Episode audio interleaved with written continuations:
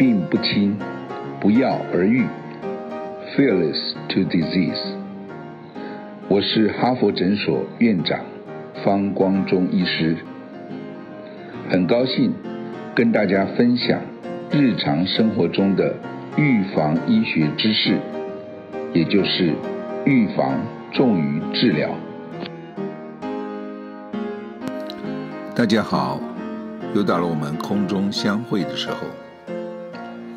上一次我们谈到了糖尿病是不可能断根的。但是有可能不必打针，不必吃药，可以把糖尿病控制在正常的范围，也就是非药物的治疗是可以成功的控制糖尿病的。非药物的治疗我们也谈过了，包含饮食控制、生活起居、运动。情绪管控，而其中王道该算是饮食控制。我们还谈到了饮食控制的最高境界，就是不该吃的不爱吃，该吃的才爱吃。那么问题就来了，怎么样让我能够养成这个好习惯？不该吃的不爱吃，该吃的才爱吃呢？讲到习惯，我们就想到上了年纪的人，四十、五十、六十、七十，甚至八十，要改变习惯，谈何容易？所以，我们有句俗语说：“牛牵到北京还是牛，江山易改。”本性难移，要想改变习惯，比方说饮食的习惯，谈何容易？但是好像也没这么难，在我们的生命中、生活当中，确实有一些例子说明，只要方法对了，习惯是可以改变的，甚至。一秒钟就可以改变，大家听了一定不相信，我就来证明给大家看。你就当做我的对象，我说你可以改变习惯，而且你一秒钟就能够改变习惯。那么，首先我先假设你有一个习惯，叫做三餐。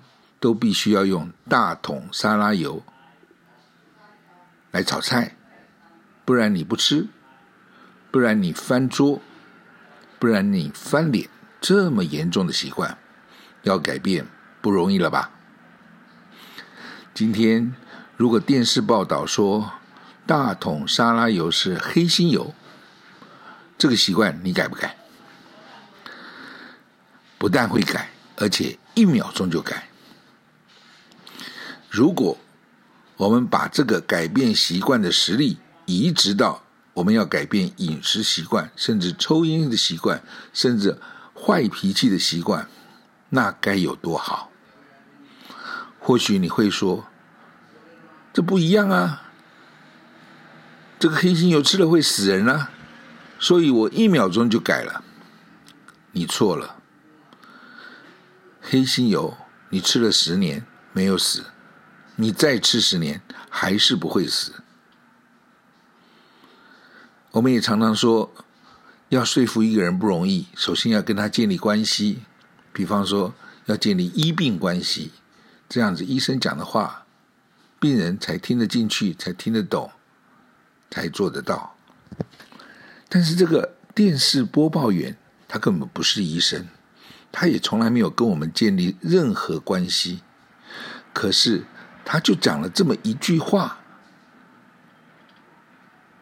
我们就改了，而且一秒钟就改了，这是怎么回事呢？我的猜想就是那句话我们听进去了，我们就把这个黑心油当做是毒药，既然是毒药，即使我家里还有五桶，没有开封，也不能退钱，我也绝对不会讨价还价，说可不可以让我慢慢减量，吃完为止。不会的，我连一滴都不会吃，所以我就用这个方法来帮助我门诊的病人，帮助他们改掉不好的习惯，而确实也有很多成功的例子。他们常常会跟别人炫耀说：“哈，那个我才不吃哎，那是毒药。”以前呢，爱吃的不得了，所以他的血糖可以从很高控制到很正常，然后还维持在正常的范围。